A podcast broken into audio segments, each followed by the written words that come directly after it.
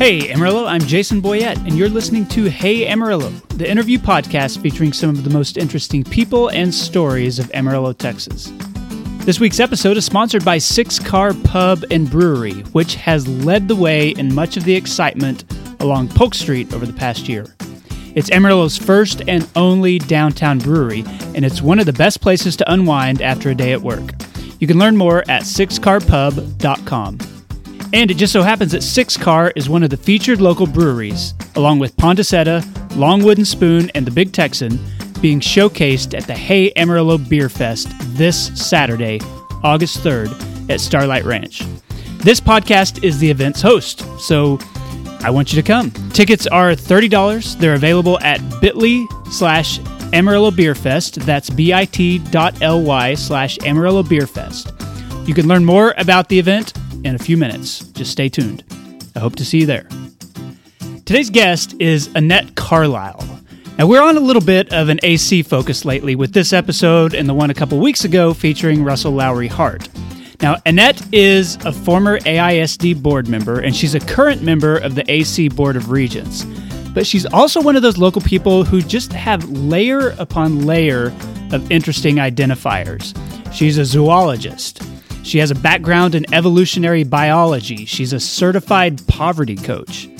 She was the founder and director of Panhandle 2020, which brought significant change to the area over the past decade and more. She has fascinating things to say about the needs of this area and how Amarillo is being proactive in dealing with them. So I think you'll enjoy this conversation a lot. Here's Annette Carlisle. Annette Carlisle, welcome to the Hey Amarillo podcast. Thanks for being here. Thanks for having me. Well, I I know that you've you've got your hands stirring a lot of different pots in the city, which is one reason I wanted to talk to you. But before we get into all that stuff, I just wanted to start with you and your relationship to Amarillo. So, how did you get here in the first place? I grew up in Borger, Texas, about an hour away from here, and I loved it. And I loved going out and hiking and being part of nature and uh, just exploring the wilderness around here. So I've always loved the semi arid areas. And the, you know, I went to Big Bend last year and I was like, oh, desert. I love it, you know. So uh, I love the, the area. I went off to college, went off to graduate school um, my husband I actually met in high school, but we didn't start dating until Texas Tech, Tyler Carlisle. And that was in Borger? And that was in Borger that we met. And then we started dating, and then we ended up getting married after he went to medical school and I had finished my master's and I went to my PhD work. And my background is science. And uh, I'm an evolutionary biologist and research scientist, molecular geneticist, all those things. And we ended up back in Amarillo because my husband got a pretty good job offer as an infectious disease doctor here. My brother was here as a doctor and wanted us to come visit. And we did, and we kind of decided this was a good place for us. I, I want to ask about your education because a lot of people that know you know you from your various nonprofit activity and um, Amarillo College and things like that. They may not know the evolutionary biology part uh, or the science part. So, wh- why did you end up making that shift in your focus? Well, we moved here in 1988. We had one son, and now we, you know, ended up having three sons, uh, wonderful young adults now. And it got me very involved in the education system because our oldest started kindergarten the fall we moved here. So I got involved and I was a stay at home mom, had the time to do that. And it just opened my eyes to the community and some of the challenges facing the community. And I'm a problem solver, so I wanted to figure out how we could fix them. And then, so I got involved in the PTA at Bivins Elementary. And we, uh, you know, I could just see that for my kids to be successful, the other kids needed to be successful. And you know, to build a, you know, raise all boats kind of a, approach, we needed to make sure all the schools were successful. So I ended up running for school board at Amarillo ISD in two, I'm sorry, in 1996. Okay. So I served 19 years on there. And so visiting all our different schools was really eye opening to me and to see the challenges that so many of our families faced And of course, I'm a data person, so looking at the trends and you're a research scientist, you don't quit researching. Part of my training is population data and trends. So I it didn't take a scientist though to look and see that our community was changing. So I tried to figure out how best to approach it. And as a volunteer in lots of nonprofits, as you pointed out, I could see that nobody was really talking to the other nonprofits. They didn't know what was going on. So we were siloed in our you know, education, our K 12 was siloed, our higher ed systems were siloed, our nonprofits were siloed. They didn't even know what some of the other nonprofits were doing, some of them. Okay. So I pulled together a group of willing uh, leaders in the community to say, we've got some challenges. How can we work together in a cross sector effort to figure out what the biggest challenges are and how we can address them. You know, looking at the root causes, you know, sure, you need to meet the basic needs, and I'm all about that. But if you aren't un- addressing the underlying root causes to help move people uh, out of challenging situations, then it's really kind of putting a band aid on. So you've got to do both and.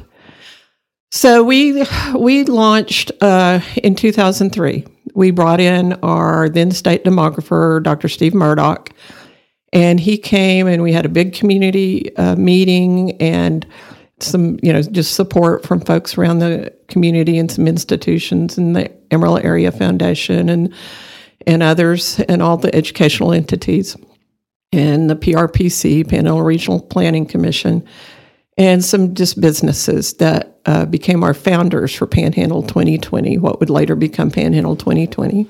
We launched uh, Panhandle 2020 in fall of 2003 okay.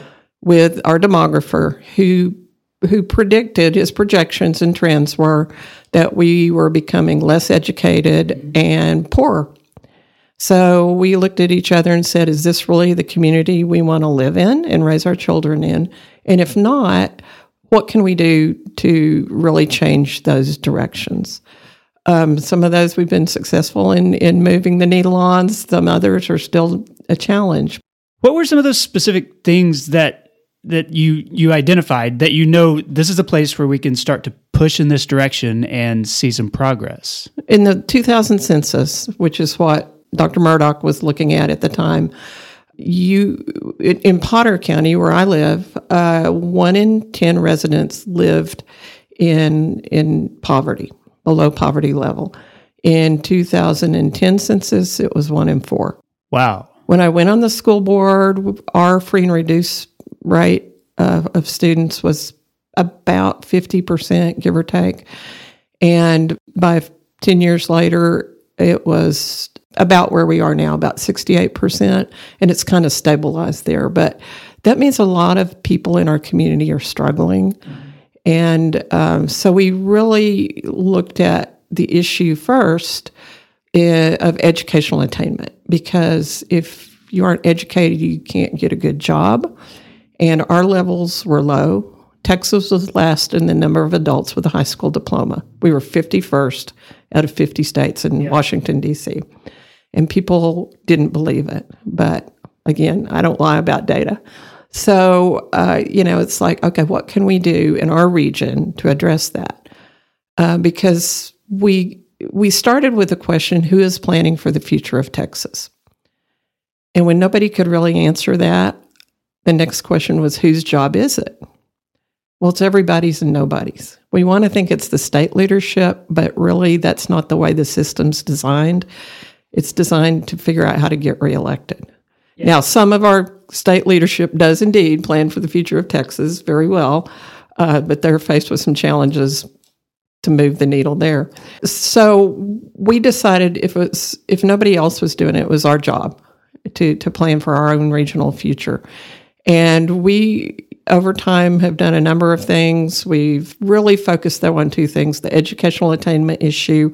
How do we build systems that align all the different educational institutions and our community around building uh, better access to and better success for students in Amarillo and the region?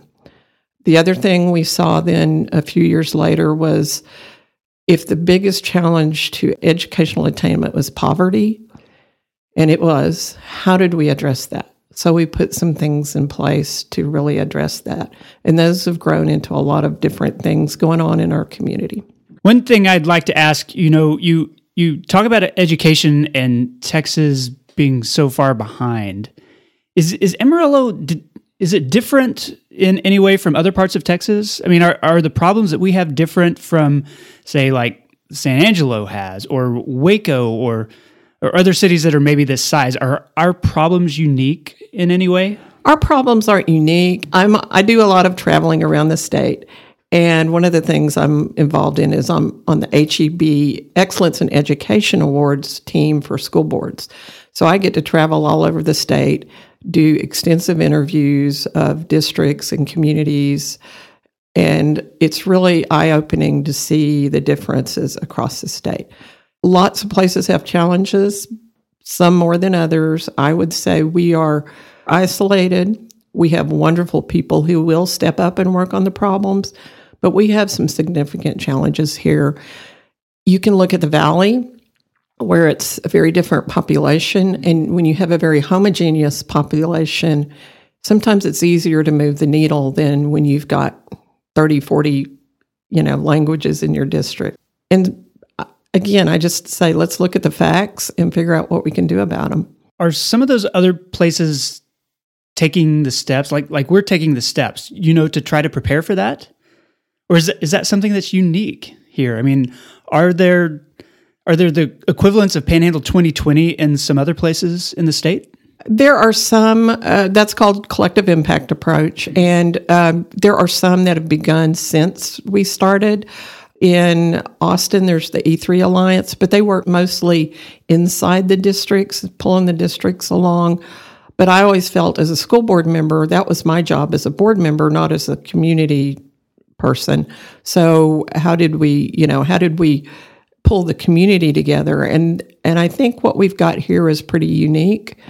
And you know, or, organizations like Amarillo College have really embraced the work that we started and so, you know, at Amarillo College, we won two national awards this year uh, based on our poverty reduction efforts. That, you know, a lot of that grew out of the work of Panhandle 2020. So, and, you know, Dr. Russell Lowery Hart, who's the president there, has been involved with the work since the beginning.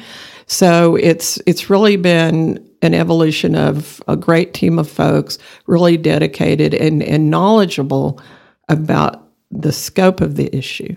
So, before we talk about some of the solutions and the strategies that are involved with that, I'd, I'd like to give listeners sort of an idea of what what it's like for someone locally in Amarillo to live in poverty. I mean, you talked about the poverty line. What what is that line in terms of numbers? Is it is it below like a certain income level for a family of four? Family of four uh, is twenty five thousand nine hundred annual income, hundred percent poverty level but it really takes about twice that to get by.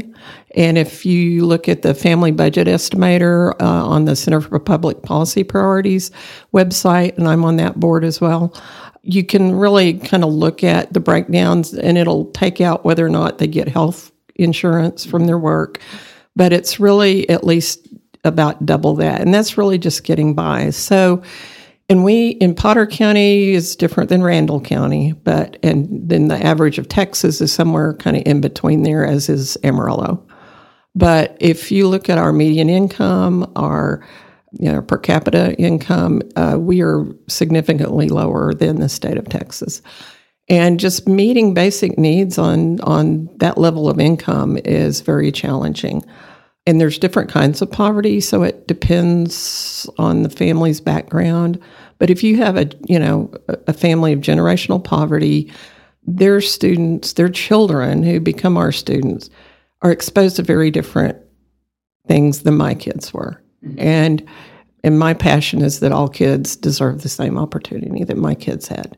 So what can we build in our system to to address that so they you know they may not have the exposure to the expectation of going to college. Right. They may not have the exposure to um, just you know language and the number of words they're exposed to to home where books are all over the place and being read to them all the time uh, versus, um, you know, basically a house with no literature or a family where, you know, maybe a single mom or two parents, but they're working multiple jobs and don't have the time and energy to spend with their kids because they're struggling to survive. Uh, these are folks who work and they work hard, but they work without the understanding or the ability in their jobs to advance. So, so you might get a job at McDonald's when you're 18 and without really thinking beyond that. And like for a lot of people, that's, that's a starter job. But for those in poverty, that might be what they saw that mom and dad had. I mean, they had several jobs like that, and that's that's what they aspire to. But you, you I mean, you can't really raise a family of four on a minimum wage job. Right. And there's nothing wrong with those jobs. Yeah. A living wage here is about 20 bucks yeah. an hour. So, um, not many places for low skilled individuals pay that level. So, if any. So, I know that you, I guess you you graduated from the AISD scoreboard and now you're on the Amarillo College Board of Regents. So, let's talk a little bit. I, I know you mentioned it briefly about some of the ways that Amarillo College has been proactive in trying to address a lot of those issues. Not just, you know, helping students to reach outside of what they've known, but actually taking students who have grown up in that kind of poverty and giving opportunities to them. The first thing they did was look at the students they really had. And that was an eye opener because we may not really want to believe the challenges that some of our students and families face. Uh, when we kicked off the poverty work with Panhandle 2020, we did bus rides to go around our neighborhoods and look at our neighbors and to educate ourselves about the reality in the different neighborhoods. As a school board member, I would travel all these neighborhoods, but I know that most people who live in Southwest Amarillo don't. So it's really just an eye opener and exposure. And after that, we brought in a, a, a professional um, named Dr. Donna Beegle and she grew up in generational poverty.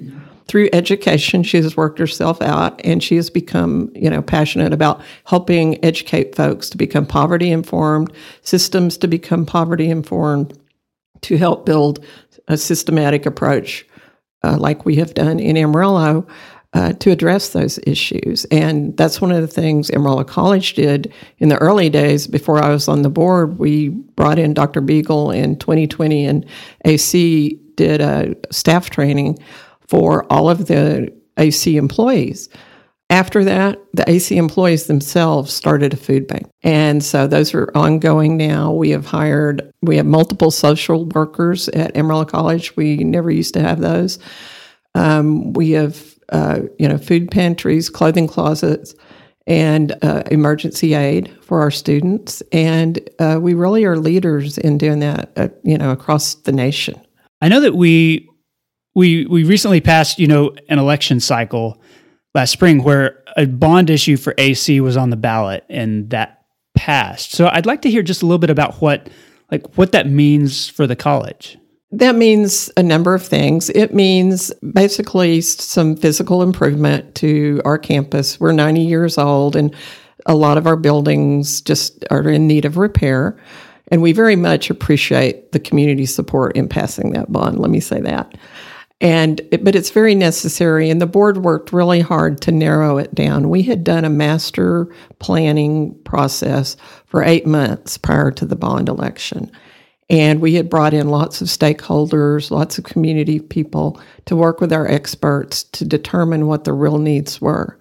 Well, our real needs were about 158 million.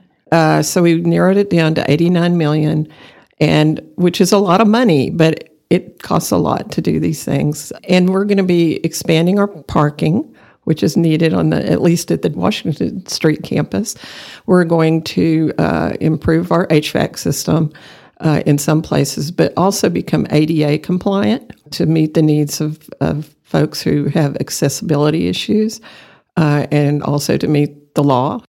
And we're going to expand our nursing program. We're going to build a new uh, first responders training facility out at uh, our East Campus, which was pretty in not great shape. So it needed to be refurbished. So that's really our only real new building. Uh, the rest of it is just renovations.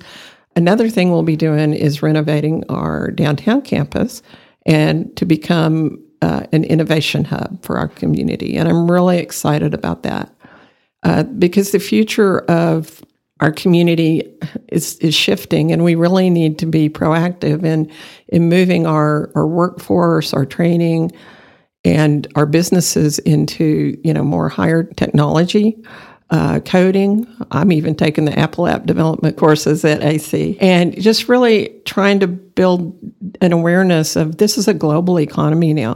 You can live in Amarillo, Texas, and you can do cutting edge technology here that you can, you know, get work from around the world on. Right. So I'm excited about that, really kind of shifting our mindset into okay, we've done this. Maybe we need to move more into you know more STEM with our our uh, new greenhouse that we've opened, uh, more technology, more data driven things, and uh, really just focus on what the future could be, not just look at and say, okay, this is what we've always done. Yeah, I'd like to ask you about the future because I, I know that um you know when when you spend a lot of time looking at these challenges and the roadblocks and the ways that we need to make some improvements, like how we educate kids in the workforce and those sorts of things, based on some of the steps that are slowly being put in place. When when you think about Amarillo 10 years or 15 years from now, do you have a sense of where you want us to be? I mean, maybe not where we actually will be, but do you do you have like a goal in mind? I think Amarillo has a lot of potential, and I think Amarillo College is key to that. To grow into a very innovative community. Really focus on thinking outside the box and trying to come up with solutions to the challenges we have here, to the challenges that our business have in transforming from the business they used to be to the business they need to be instead of just going out of business. Right. And uh, we want to be key in that uh, developing entrepreneurship, supporting that kind of work. You know, I mean, I know WT does wonderful work on that at their enterprise center, but we all work together. And I think it's so important that we work with both WT, AISD, and Canyon ISD and develop, you know, kind of a pathway for our students that maybe didn't exist before. I, I think for a lot of students, that pathway, like like you mentioned, looks like Amarillo College and the Thrive program is giving more opportunity there, which you know I love. I'm, I'm curious though, since you spent so much time on the school board with AISD and now you're with Amarillo College, could you talk a little bit about just the role that AC plays within this community? Um, be, because you know, for a lot of people, it's a junior college and it may feel smaller than WT because it's two years instead of four years, but the impact it has on the city, I think, is just as big as any four year university would have. Well, WTU is a great partner, but the economic impact of AC is bigger than WT and Texas Tech. Combined. Is it really? Mm-hmm. But we work with, you know, we want, we have to. We all, and that's part of being in the panhandle. And I think all you know us pioneers up here you know we figure we got to work together because somebody's got to build the sod house so we can sleep in it you know right so it's it and it's looking at things differently like Amarillo College now is mostly eight week courses, mm-hmm. which really meets the needs of our students better. Um, most of our students are working uh, at least one job, sometimes two, and some of them are raising children too. And they're older and they they really just don't have time to take five courses for 16 weeks. Well, if we can split those up and do two and two, they're full time students right. in a semester. And that qualifies them for more financial aid. Okay. It makes it easier for them to focus on two or three courses at a time instead of five. And the success rates have really gone up. I want to step back a little bit and think back to when you were growing up in Borger. Did you have like a perspective on Amarillo? I mean, was it the kind of place that you visited on weekends, or did it feel like the big city for a kid in a small panhandle town? It did, and I didn't like it. Really, you didn't? No, um, I don't know why, but you know, my mom and I would come over sometimes my dad was ill in nursing homes in the VA here. Um, and so we would come over and visit and all, and we would shop a little bit. But honestly, I never thought I'd end up back here, but it's a wonderful place, and I'm glad I did because it's a great place to raise kids, and it's a neat place to to live.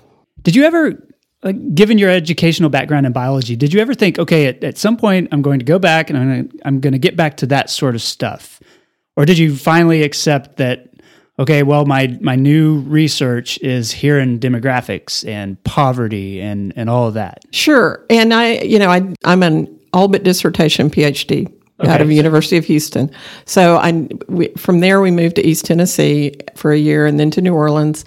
And I always thought, well, I'll finish my PhD. But if I'd come back here with that, I would have felt obligated to use it instead of just using my knowledge and my passion. And uh, so, as much as I push educational attainment, I'm okay that I didn't quite finish that one. But I, I found such uh, reward in my life in doing the work I do because I really think we can impact so many more people. And that was part of the goal of 2020 is to work through the existing institutions. How can we build better partnerships and relationships, maybe shift some of the things they're doing and help move more families through education and into success through I mean, I can only impact so many people on a personal level, but if you work through the system, you can impact a whole lot more. One of the things that's always been real striking to me when I I've looked at the list of the people and institutions that have been involved in Panhandle 2020 is is just how deep and how broad that list of businesses and organizations is.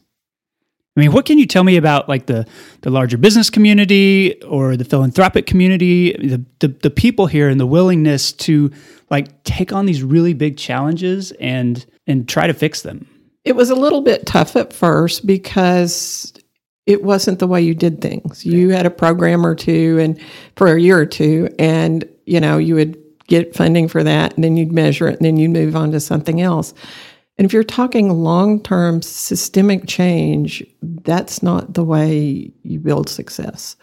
And it's little by little. It's just, you know, it's, it's, a friend of mine said, it's not rocket science, it's harder than rocket science. Yeah.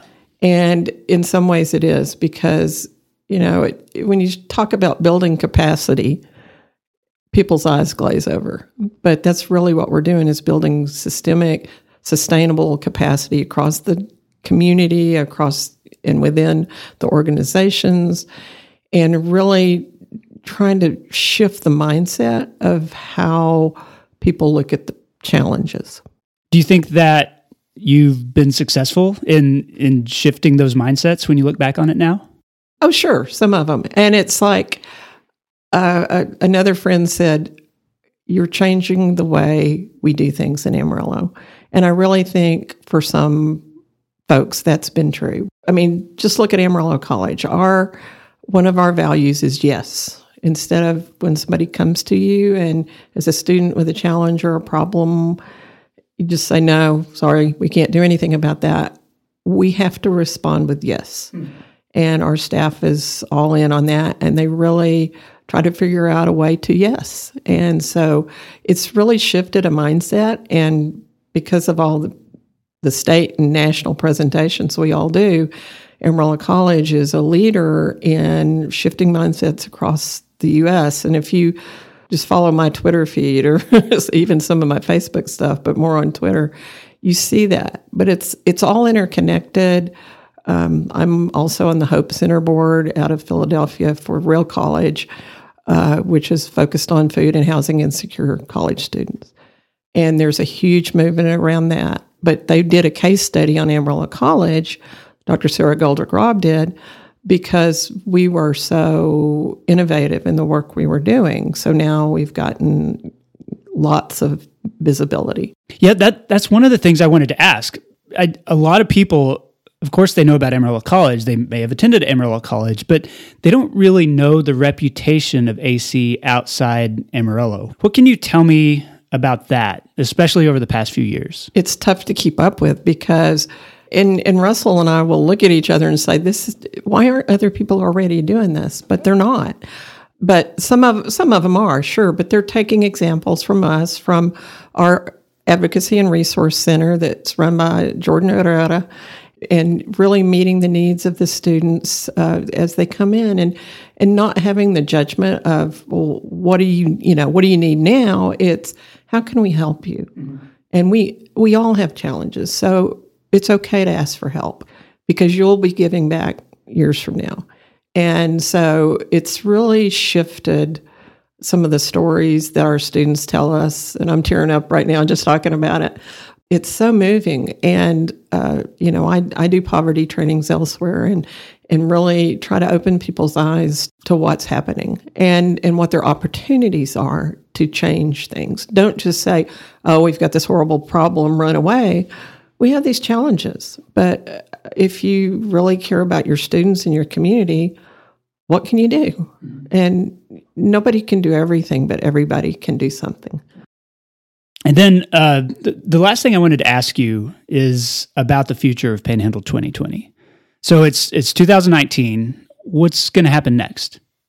2020. We in the early days, I always said it would be wonderful if the work we did nobody ever knew we existed, but we changed the lives of people. Right.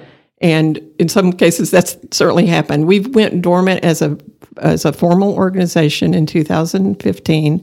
Uh, our umbrella is still under the Amarillo Area Foundation, okay. but we have formed a new 501c3 called Pioneers of the Future.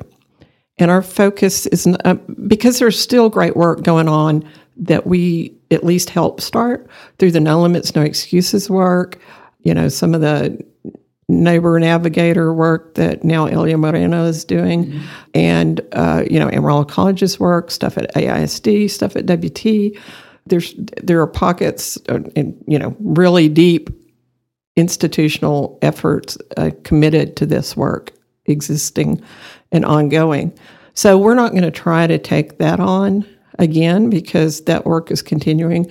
But our focus now, moving forward with the Pioneers of the Future, will be to really create a culture of creativity and innovation. Now, I know a lot of people are already in that space, and we're not trying to take that over. And my focus in that world will be more in the job realm, in the business realm, in the how can we look at our problems differently you know, you know, if there's a water issue, what, how can we be creative and and address these challenges? But for me, it will always go back to data. So, you know, what do the data tell us? What can we do about them? And are we moving the needle? Okay, so this Saturday is the biggest event I personally have ever played a role in planning, and it directly benefits this podcast.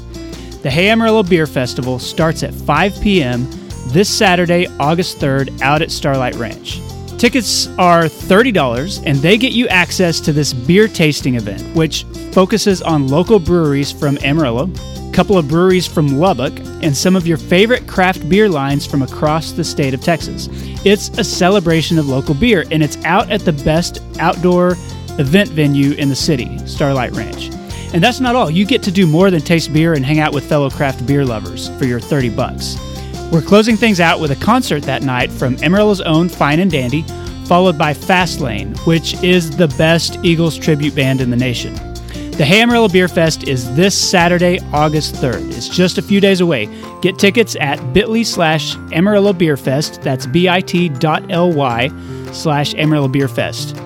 If you want to support this podcast, attending on Saturday is the perfect way to do it. I hope to see you there. Okay, I'm back with Annette Carlisle of Panhandle 2020 and the Amarillo College Board of Regents. Annette, this is the part of the show I call Eight Straight. I'm going to ask you eight straight questions, and your job as my guest is to answer those questions in whatever degree of detail you want to. So uh, the the first one is specifically for you. I, I, I know you spend a lot of time thinking about Amarillo's future. What's going to be our biggest long term challenge? Like, what are the things you're thinking about now that are going to be a big deal in a decade or so from now? It's visionary thinking and investing in things that have long term impact and thinking long term. Certainly, water would be an issue in our region. You know, access to education for all our students, investing in the infrastructure we need, investing in the long term efforts to to create success in our community.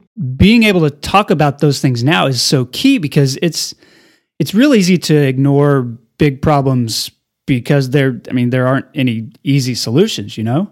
And so we think, well, 20 years from now, somebody will figure that out. And then, then we're surprised because all of a sudden the water dries up or the poverty rate has risen dramatically.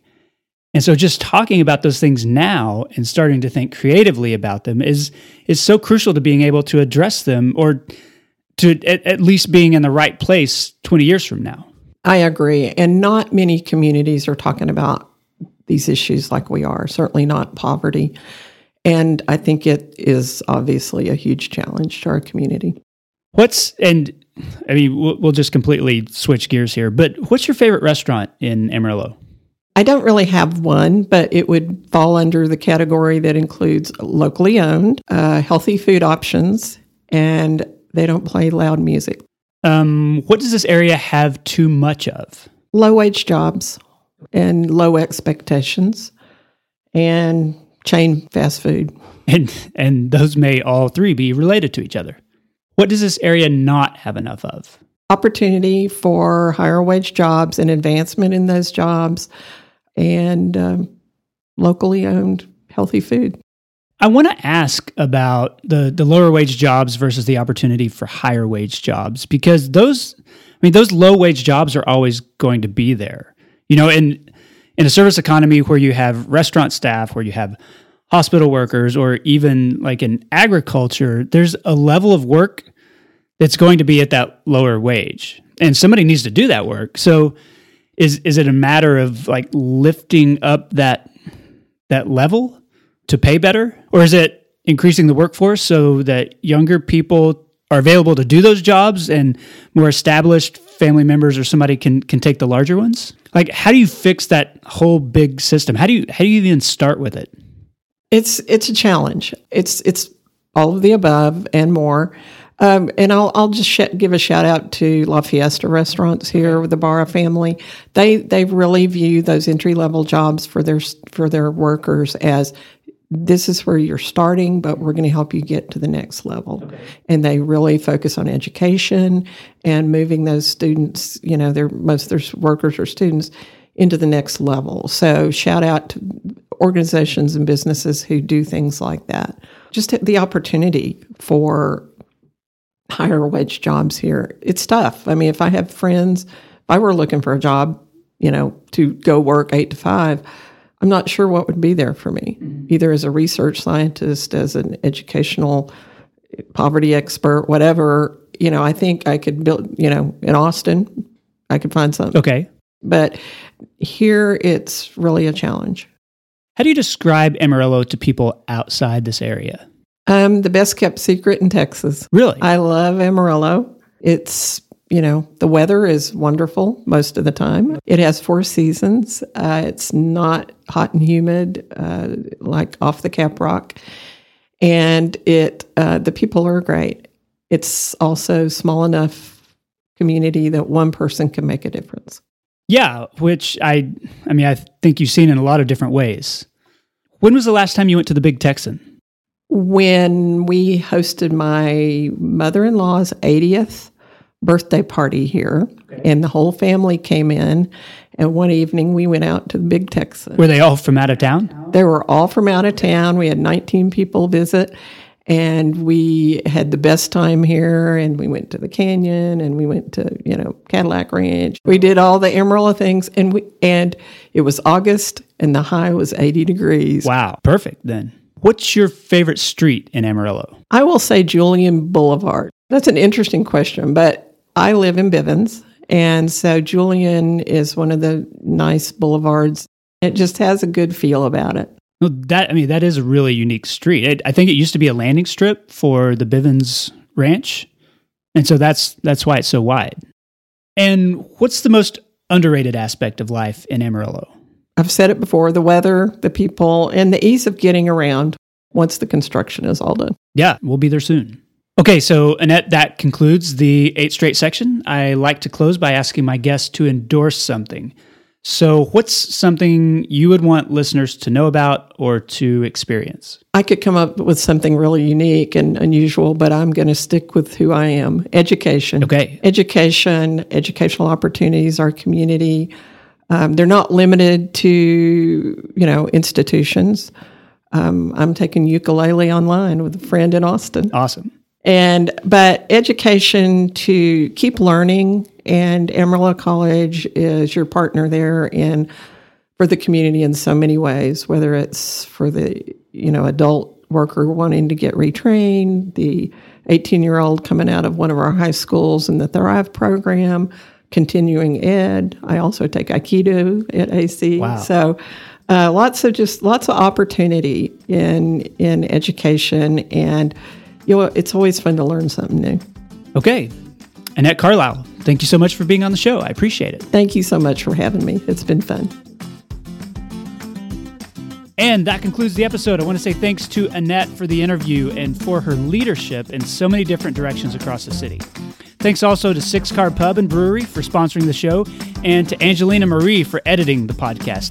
This particular episode, hopefully you didn't know it, but it brought some big challenges, which were all completely my fault, and she rocked it. Executive producers of Hey Amarillo are Jennifer Callahan, Katie Linger, Patrick Burns, Daniel Davis, Josh Wood, Neil Nossaman, Wilson Lemieux, Ryan Pennington, Wes Reeves, Corey Burns, and Chris Selda. Tell your friends about the Beer Fest. Get your tickets at bit.ly slash Amarillo Beer Fest. That's bit.ly slash Amarillo Beer Fest. My name is Jason Boyett, and I'll see you next week.